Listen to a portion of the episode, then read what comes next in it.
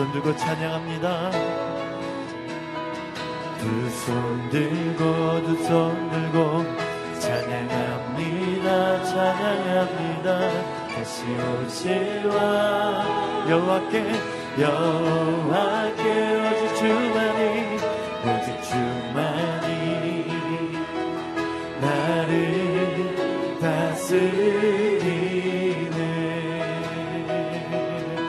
나 주님만 나 주님만을 섬기리.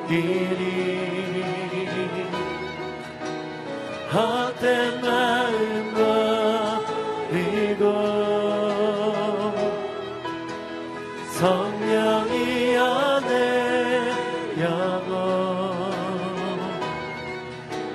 충만하게 하소서. 나 주님만 주님만을 섬기리 헛된 마음 버리고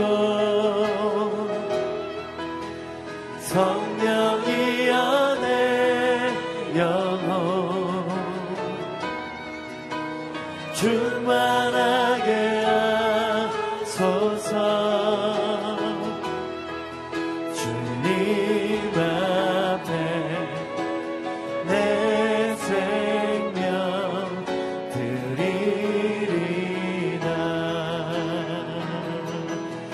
드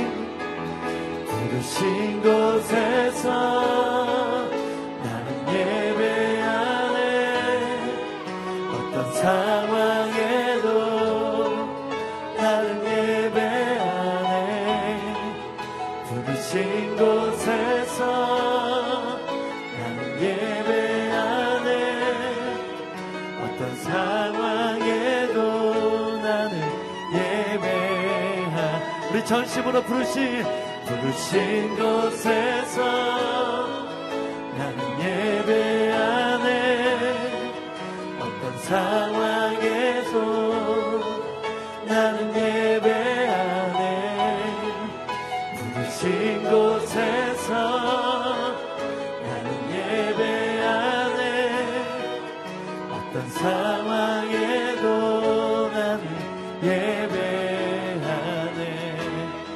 걸어갈 때 내가 걸어갈 때 길이 되고 살아갈 때 삶이 되는 그곳에서 예배하네. 내가 걸어갈 때 길이 되고 살아갈 때 삶이 되는 그곳에서 예배하네. 내가 걸어갈 때 걸어갈 때 길이 되고 살아갈 때 삶이 되는 그곳에서 예배하네. 우리 두 손 높이 들고 믿음으로. 내가 걸어갈 때 길이 되고 살아갈 때 삶이 되는 그곳에서 예배하네. 부르신 부르신 곳에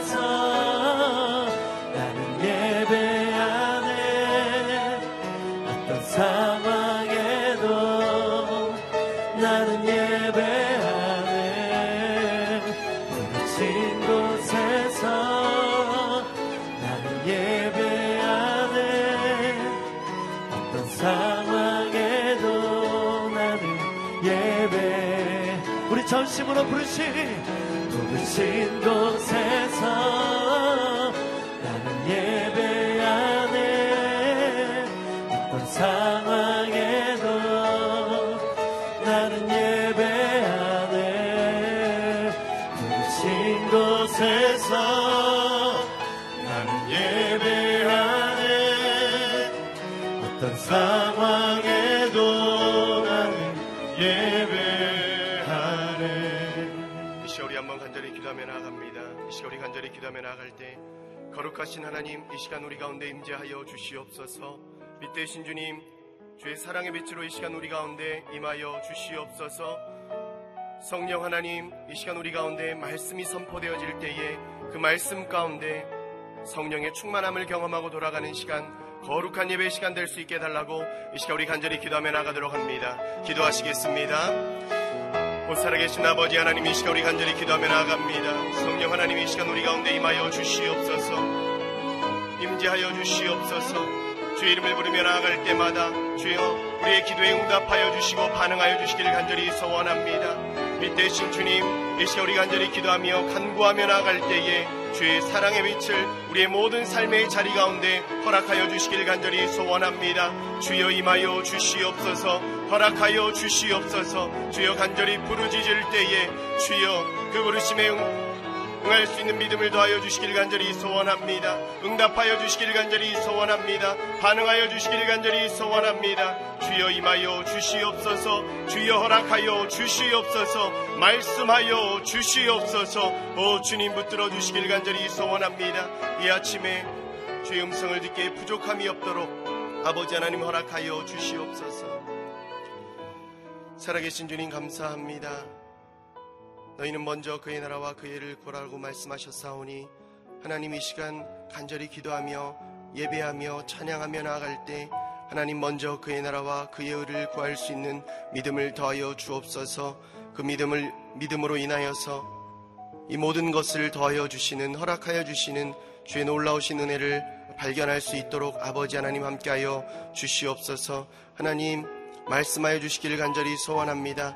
주께서 말씀하실 때에 믿음의 귀를 허락하여 주셔서 주의 말씀을 따라 순종하게 하시고 그 순종을 따라서 우리의 삶에서 날마다 승리할 수 있도록 아버지여 역사하여 주옵소서 이 모든 말씀 살아계신 우리 주 예수 그리스도의 이름으로 감사하며 기도드립니다.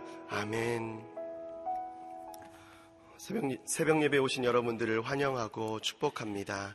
오늘 우리에게 주신 하나님의 말씀은 어, 누가복음 3장 10절에서 20절까지의 말씀입니다.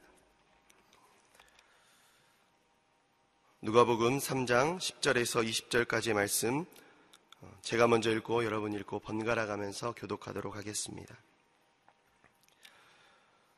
사람들이 물었습니다. 그러면 우리가 어떻게 해야 합니까? 요한이 대답했습니다. 옷을 두 벌 가진 자는 없는 자에게 나눠주라. 먹을 것이 있는 자도 그렇게 해라. 세리들도 세례를 받으러 와서 물었습니다. 선생님, 우리는 어떻게 해야 합니까? 요한이 그들에게 말했습니다. 정해진 것보다 더 많은 세금을 걷지 말라. 군인들도 물었습니다. 그러면 우리는 어떻게 해야 합니까? 요한이 대답했습니다. 강제로 돈을 뜯어내거나 거짓으로 고발하지 말라. 너희가 받는 봉급으로 만족하라. 그리스도가 오시기를 간절히 고대하고 있던 백성들은 모두 마음속으로 요한이 혹시 그리스도가 아닐까 생각했습니다. 그러자 요한이 그들 모두에게 대답했습니다. 나는 너희에게 물로 세례를 준다. 그러나 이제 나보다 더 큰 능력을 가진 분이 오실 텐데 나는 그분의 신발끈도 풀 자격이 없다. 그분은 너희에게 성령과 불로 세례를 주실 것이다. 그분은 손에 키를 들고 타작마당을 깨끗이 치우시며 알곡을 창고에 모아들이고 죽정이를 꺼지지 않는 불에 태우실 것이다. 그리고 요한은 또 다른 많은 말씀으로 백성들을 권고하고 좋은 소식을 전파했습니다. 그런데 분봉왕 헤롯은 자기 동생의 아내 헤로디아에 관해 또 헤롯 자신이 저지른 악행에 관해 요한이 질책하자 함께 봅니다. 그 모든 것에다 악을 한 가지 더 행했습니다. 요한을 잡아 감옥에 가두었던 것입니다. 변화 없는 회개는 쭉정이와 같습니다. 라는 제목으로 이상준 목사님 나오셔서 말씀 전해 주시겠습니다.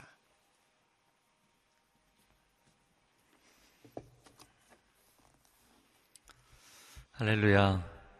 아, 성령 충만하고 말씀 충만한 하루가 되기를 주님의 이름으로 축복합니다. 아, 예, 설 연휴 이제 3일째인데요. 아, 새롭게 한 주를 시작하면서 하나님의 말씀 앞에 나온 여러분 한 분 한분 아, 삶과 가정과 또 올 한 해를 아, 하나님의 진리의 말씀에 기초해서 시작하는 은혜와 은총이 있기를 주님의 이름으로 축복합니다. 말씀 앞에 우리가 어떻게 반응할 것인가 세 부류의 사람들을 보여줍니다. 첫 번째는 백성들이고 두 번째는 요한 자신이고 세 번째는 헤롯 왕입니다. 아, 세례 요한에 대해서는 어제의 본문에 이어지는 내용이죠. 세례 요한이 유대 광야에서 세례를 베풀면서 회개에 합당한 열매를 맺으라. 회개에 합당한 열매를 맺으라. 회개를 입으로만 하는 것이 아니라 삶으로 열매를 맺으라. 그 메시지 앞에 사람들이 아, 그리고 시대가 반응하게 됩니다. 아, 사실 이 세례요한이 등장하기까지 신구약 중간기 하나님의 침묵의 시기다. 더 이상 하나님께서 선지자들을 통해서도 말씀하시지 않는 아, 그러한 시기가 있었습니다. 그런데 요한이 등장해서 그가 아, 사람들에게 외치자 사람들이 전 인격으로 그들의 삶으로 반응하게 됩니다. 그러면 세례 요한은 어떤 면이 특별했던 사람인가? 이 세례 요한에 대해서 앞부분에 이야기했죠. 하나님의 말씀이 빈들에 거하는 사가랴의 아들 요한에게 임한지라. 여러분 하나님의 말씀이 여러분의 심령 가운데도 임하게 되기를 축복합니다. 하나님의 말씀을 증거하는 사람에게만 말씀이 임하는 것이 아니라 하나님의 말씀을 듣는 사람에게도 하나님의 말씀이 임하는 줄로 믿습니다. 또한 하나님의 말씀을 들을 뿐만 아니라 그 말씀을 품고 실천하며 살아가는 사람에게도 하나님의 말씀이 능력으로 임하는 줄로 믿습니다. 말씀이 임하여서 그 말씀과 더불어 사는 사람과 그 말씀이 임하지 않았는데 그냥 그 언저리를 도는 사람과는 다른 것이죠. 세례 요한은 하나님의 말씀이 그에게 임한 사람이었습니다. 그리고 그 말씀을 선포했을 때 사람들이 전혀 다른 반응을 보이기 시작했던 것이죠. 단순히 그냥 그 메시지를 듣고 아, 설득력 있는 이야기였다. 내지는 우리가 은혜 받았습니다. 라고 반응하지 않았습니다. 그럼 사람들은 어떻게 반응을 했는가? 오늘 본문에 보여주는 가장 많이 반복되는 표현입니다. 10절 말씀에 어떻게 해야 합니까? 라는 반응인데요. 10절을 한번 같이 읽어보겠습니다. 시작. 사람들이 물었습니다. 그러면 우리가 어떻게 해야 합니까? 요한이 회개에 합당한 열매를 맺으라. 그러면 우리가 어떻게 해야 합니까? 굉장한 압박감을 그들이 느꼈던 것이죠. 내가 당장 바꾸지 않으면, 변하지 않으면 안 된다는 시급한 마음을 느낀 것입니다. 긴박성을 느낀 것입니다. 아, 앉아서 그런 생각을 해보았습니다. 내가 지금 피고석에 앉아 있고, 내가 죄목이 있다는 것이 아, 나에게 언도가 될 상황인데, 만약에 내가 그것을 어, 변론을 해야 되고 변호사를 써서라도 어떻게든 내가 그 죄목을 벗어야 된다면 여러분 얼마나 열심히 사람이 변론을 준비하고 변호사를 통해서 준비하겠습니까? 몇 날 며칠이 걸려서도 몇 달이 걸려서도 굉장히 많은, 돈, 많은 돈을 써서라도 자기 자신이 그 위경에서 벗어나기 위해서 최선을 다하겠죠. 회계는 무엇인가? 우리가 오늘날 회개에 합당한 열매를 맺는 것을 그냥 뭐 실천할 수도 있고 안 할 수도 있지. 회개를 옵션으로 생각하고 선택으로 생각하기 때문에 사람들에게 긴박성이 없는 것이죠. 여러분, 회개는 선택이 아니라 하나님의 강권하심인 줄로 믿습니다. 그 회개에 합당한 열매를 맺지 않으면 우리는 영적인 합리화에 빠지고 또 다른 거짓에 빠져서 원수에게 조롱당하는 인생을 살 수밖에 없는 것이죠. 400년을 그런 영적인 암흑기에서 살았던 것입니다. 성전을 재건했음에도 불구하고 그들은 영적으로 너무나 피폐한 삶을 살고 있었던 것이죠. 여러분 신앙생활을 하지만 우리가 영적으로 돌파해내지 못하고 뚫고 나가지 못하고 여전히 그 자리에 서 있다면 이 하나님의 말씀이 우리에게 임하셔서 강권하시는 역사가 여러분의 심령과 삶 가운데 일어나기를 축복합니다. 자, 개혁 성경에는 무엇을 하리까 이렇게 표현되어 있고 우리말 성경에는 어떻게 해야 합니까? 그래서 원문의 뉘앙스를 우리말 성경이 더 잘 표현 했습니다. 하나님의 말씀을 들을 때 사람들의 마음 가운데 성령의 바람이 불어서 그들을 가만히 둘 수 없는 그들의 삶이 변할 수밖에 없는 그런 강권하심의 역사가 나타났습니다. 그리고 나서 실제적인 변화를 아, 요한이 그들에게 권면했는데 11절 말씀에는 옷을 두 벌 가진 자는 없는 자에게 나눠주라 먹을 것이 있는 자도 그렇게 하라. 옷을 나누고 음식을 나누고 의식주를 나누라고 했습니다. 가장 기본적인 것이죠.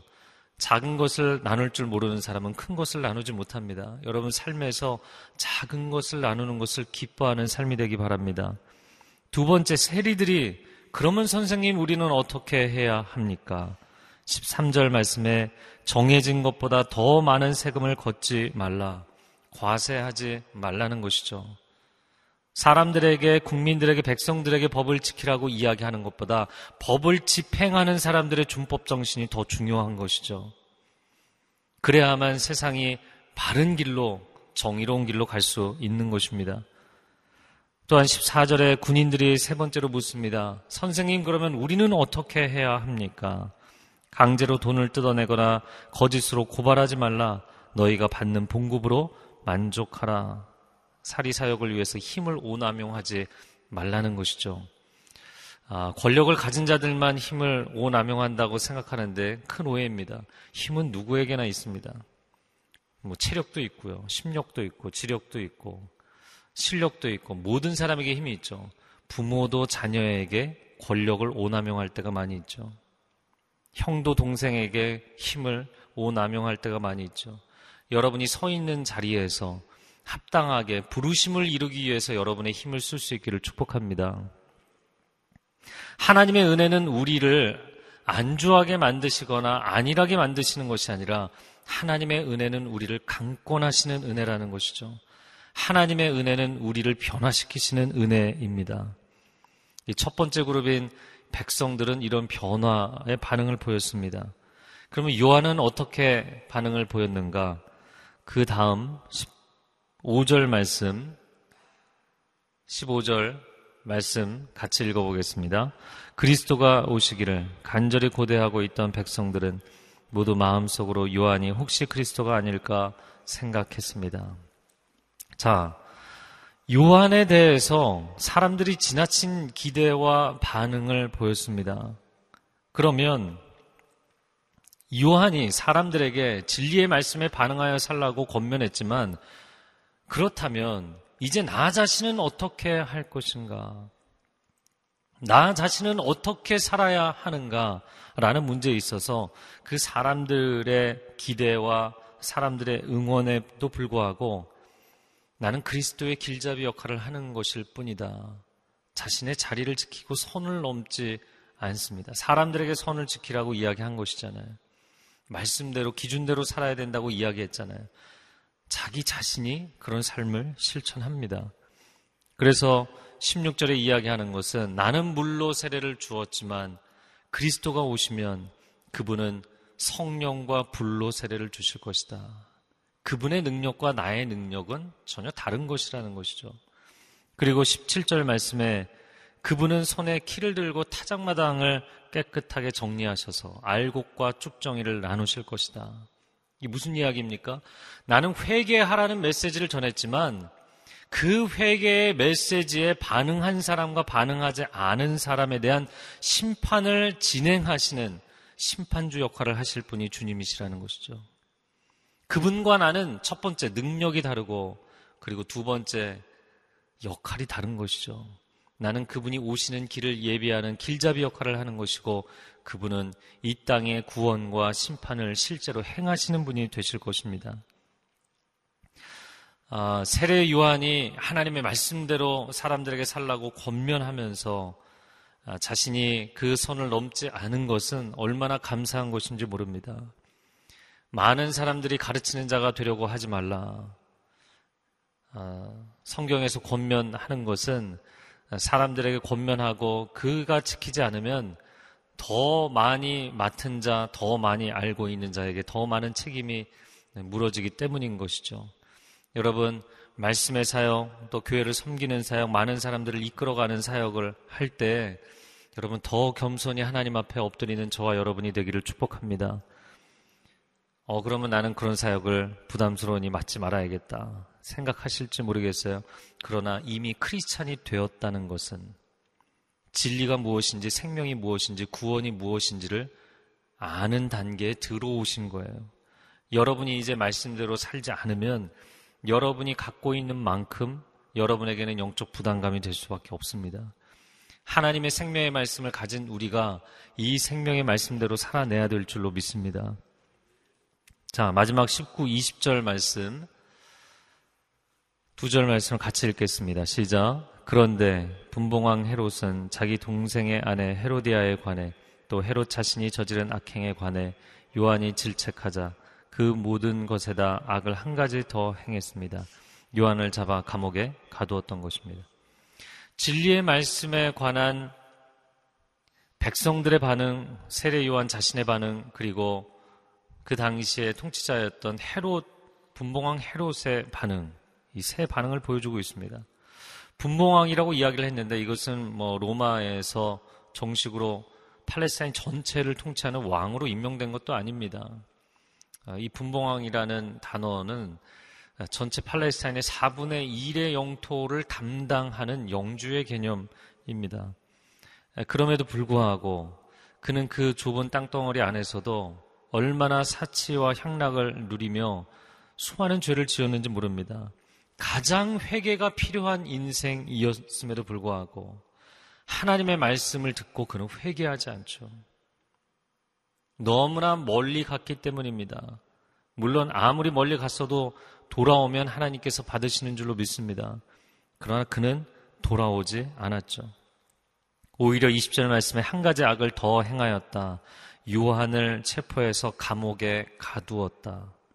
여러분, 진리의 말씀이 우리에게 주어질 때 내가 그 말씀을 받고도 변하지 않으면 내가 어떻게 살아야 할까 고민하지 않으면 내 마음 가운데 괴로워하지 않으면 삶으로 열매 맺지 않으면 그 말씀을 감옥에 가두게 돼 있어요.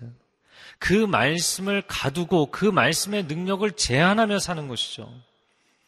우리가 교회에 나와서 매주일 말씀을 듣고 새벽마다 말씀을 듣고 성경을 읽으며 말씀을 듣고 읽지만 이 말씀에 가르치는 방향대로 내가 길을 가지 않고 이 말씀이 내게 권면하는 대로 살아내지 않으면 우리는 말씀을 가둬두고 사는 것입니다. 말씀의 능력을 제한하며 사는 것입니다. 여러분, 말씀이 임한 그대로 따라가는 삶이 되시기를 바랍니다. 말씀이 내게 명하시는 그대로 순종하는 삶이 되시기를 바랍니다. 아, 우리가 어떤 행위를 함으로 하나님의 은혜를 받는 것은 아니죠. 그것은 행위구원론이죠. 그건 공로주의죠. 그것은 성경이 이야기하는 것이 아닙니다. 그러나 진정한 하나님의 은혜는 삶을 변화시키게 돼 있어요. 은혜는 삶을 변화시키게 돼 있어요. 아, 은혜 받았습니다. 이 한마디로 끝나지 않게 돼 있어요. 오늘 하나님께서 우리에게 말씀하신 내용을 붙잡고 함께 기도하기를 원합니다. 어떻게 해야 합니까? 정말 우리가 하나님의 말씀을 들을 때, 아, 오늘 좋은 이야기를 들었다. 오늘 깊이 있는 이야기를 들었다. 오늘 은혜로운 말씀을 들었다의 차원이 아니라 하나님 내가 어떻게 살아내야 되겠습니까? 내 내면의 성품이 아직 그러하지 못하고 내 구체적인 삶의 행위가 그러지를 못합니다. 하나님 내가 어떻게 살아내야 되겠습니까? 이 안타까운 부르짖음이 우리 안에 일어날 수 있기를 바랍니다. 오 하나님 우리에게 말씀으로 임하여 주시옵소서. 그 말씀이 우리를 사로잡아 주시옵소서. 하나님의 말씀으로 충만한 인생들이 되게 하여 주시옵소서 함께 주여 한번 외치고 통성으로 기도하겠습니다. 주여 오 사랑하는 주님 우리 가운데 말씀하여 주시고 말씀의 능력으로 임하여 주옵소서 빈들에 거하였던 사가라의 아들 요한에게 여호와 하나님의 말씀이 임하였던 것처럼 그 말씀이 그를 사로잡았던 것처럼 우리 가운데 임재하여 주시옵소서. 성령의 거룩한 감동하심으로 임하여 주시옵소서. 세상의 모든 거짓을 깨뜨리는 진리의 능력으로 임하여 주시옵소서. 우리의 관절과 골수와 심령을 찔러 쪼개는 하나님의 진리의 말씀으로 인하 임하여 주시옵소서 모든 악함과 부패함과 거짓을 무너뜨리는 양날선 검으로 임하여 주시옵소서. 그 말씀이 우리의 심령에 역사하며 우리 인생 가운데 역사하셔서 우리를 새롭게 하시고 변화시켜 주시옵소서. 우리 자녀들을 변화시켜 주시고 우리 가정과 가문을 새롭게 하여 주시옵소서. 오늘 말씀 앞에 우리가 구체적으로 회개할 것과 새로워질 것들을 고백하고 주의 십자가 앞에 내려놓고 나아가기를 원합니다. 아, 쉼의 시간이 우리에게 주어지면 우리의 삶이 좀 더 부유해질 것 같고 오랜만에 가족들을 만나면 기쁨과 나눔이 있을 것 같지만 아, 어제 주일에 나눈 것처럼 오랫동안 쌓였던 상처와 아픔들이 드러나기도 하고 아, 오히려 쉼의 시간이 주어졌을 때 더 죄를 짓고 더 나태해지고 더 어리석은 생활에 빠질 때가 많습니다. 오 하나님 이제 우리에게 쉼의 시간이 주어진 아, 연휴 마지막 기간입니다. 이날 우리가 하나님 앞에 이 하루를 거룩하게 구별하여 드리는 삶이 되게 하여 주옵소서. 지난 연휴 기간 동안 우리의 마음 가운데, 우리 입술 가운데, 우리 행함 가운데 잘못된 것, 죄 지은 것, 어리석었던 것, 마음에 품었던 미움과 시기와 질투와 잘못된 생각들 이 시간 주의 보혈로 덮어주시고 씻어 주시옵소서. 내가 어떻게 하리까? 하나님 구체적으로 변화되는 하루가 되게 하여 주시옵소서 함께 통성으로 기도하겠습니다. 사랑하는 주님, 주님의 은혜를 구하며 나아갑니다. 하나님 우리 삶 가운데 만져주시고 주님 행하여 주시기를 원합니다. 우리가 함께 모여 기쁨을 나누고 음식을 나누고 함께 시간을 나누었지만 하나님 그러나 하나님의 말씀대로 살아가지 못한 어리석은 부분들을 하나님 앞에 회개합니다. 하나님 우리 마음 가운데 가졌던 어두운 감정들을 회개합니다. 잘못된 마음들도 회개합니다. 하나님 서로에게 상처 주었던 말도 회개합니다. 이 모든 것들을 주님께서 하시오니 우리를 정결케 하여 주옵소서. 주의 보혈로 덮어주시고 성령의 불로 태워주시고 우리를 새롭게 하여 주시옵소서. 주님 우리가 어떻게 하리까? 우리 가정이 어떻게 하리까? 이 가문이 하나님 앞에 어떻게 하리까? 하나님 마음을 새롭게 하고 우리의 삶을 새롭게 하고 우리 앞길을 새롭게 하는 계기가 될 수 있도록 주님 이 하루를 붙잡아 주시고 역사하여 주시옵소서. 사랑하는 주님 귀한 아침을 통하여서 말씀하여 주시고 우리 영혼을 일깨워 주시니 감사합니다. 하나님 연휴를 마무리하면서 우리의 마음 가운데 새로운 다짐이 있게 하여 주시고 헌신이 있게 하여 주시고 결단이 있게 하여 주시옵소서. 말씀 앞에 반응하는 사람에게 거룩의 삶이 임할 줄로 믿습니다. 말씀 앞에 반응하는 사람에게 하나님의 은총이 더 부어질 줄로 믿습니다. 그렇게 새로워지는 역사가 있게 하여 주옵소서. 이제는 우리 주 예수 그리스도의 은혜와 하나님 아버지의 극진하신 사랑하심과 성령의 교통하심이 오늘 말씀 앞에 반응했던 백성들처럼 그 말씀의 길을 따라갔던 요한처럼 하나님 말씀 앞에 순종하며 반응하기를 원하며 합당한 열매 맺기를 원하는 귀한 하나님의 백성들 위해 소중한 가정과 일터 위에 그리고 땅끝에서 주의 복음 증가하는 선교사님들 위해 이제로부터 영원토록 함께하여 주시기를 간절히 축원하옵나이다. 아멘.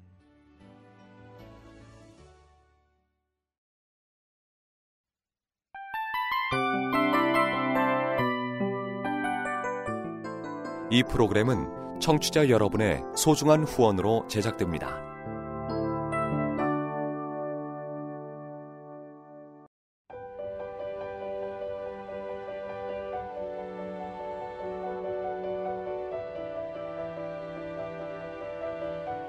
세상에는 수많은 교회들이 있지만 더 깊이 있는 말씀 강해를 찾기 위해 크기로만 교회를 선정하지 않습니다. 보다 좋은 영적 콘텐츠를 더 많이 나누기 위해 방송비를 받지 않습니다. 1년 365일 복음만 전하고 싶어서 우리는 광고를 하지 않습니다. 온누리의 복음을 땅끝까지 CGN TV와 함께 땅끝 성교사가 되주세요